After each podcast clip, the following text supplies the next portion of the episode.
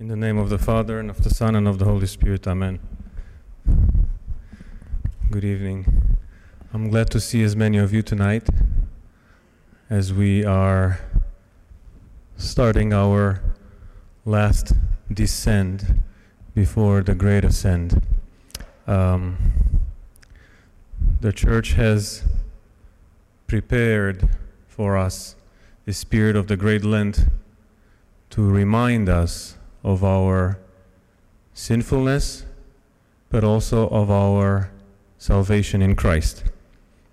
And we have just finished Friday night the first part of this long preparation with fasting, with prayers, with readings from the Old Testament, referring to Christ as the Savior as He's prophesied in the Old Testament. And now we are moving into um, Exodus and also into uh, readings from the book of Job. They have a purpose.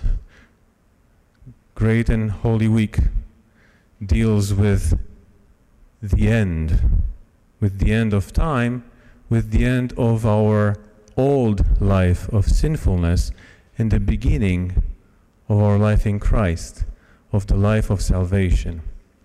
And you will hear, if you pay attention to the readings from the Old Testament, how Exodus is being referred many times and how Christ is the new Moses, so to say, bringing us from the bondage of sinfulness, of sin, and bringing us back to God the Father. Tonight we have brought the icon of the nymphios, of the bridegroom, and if you are able to make it to all the services this week, and in particular to the uh, other two services uh, dealing with the idea of the bridegroom, which is tomorrow night and Tuesday night, uh, you will learn more and more about why we brought this icon out here. This is a very powerful uh, message of humility and service that Christ is giving us. And really, the theme of today of tonight's gospel is bearing fruit.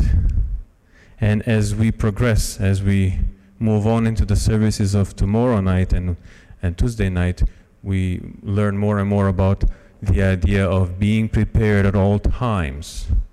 For we do not know the end, but we always have to be prepared.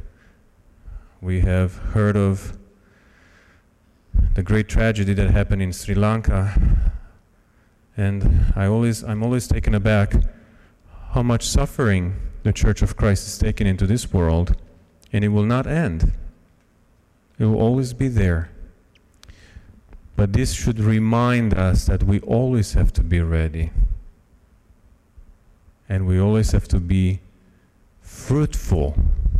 Not just think about being ready, but be fruitful just as the fig tree from afar looked ready, had a lot of leaves, but once Christ approached with his apostles, there was no fruit there.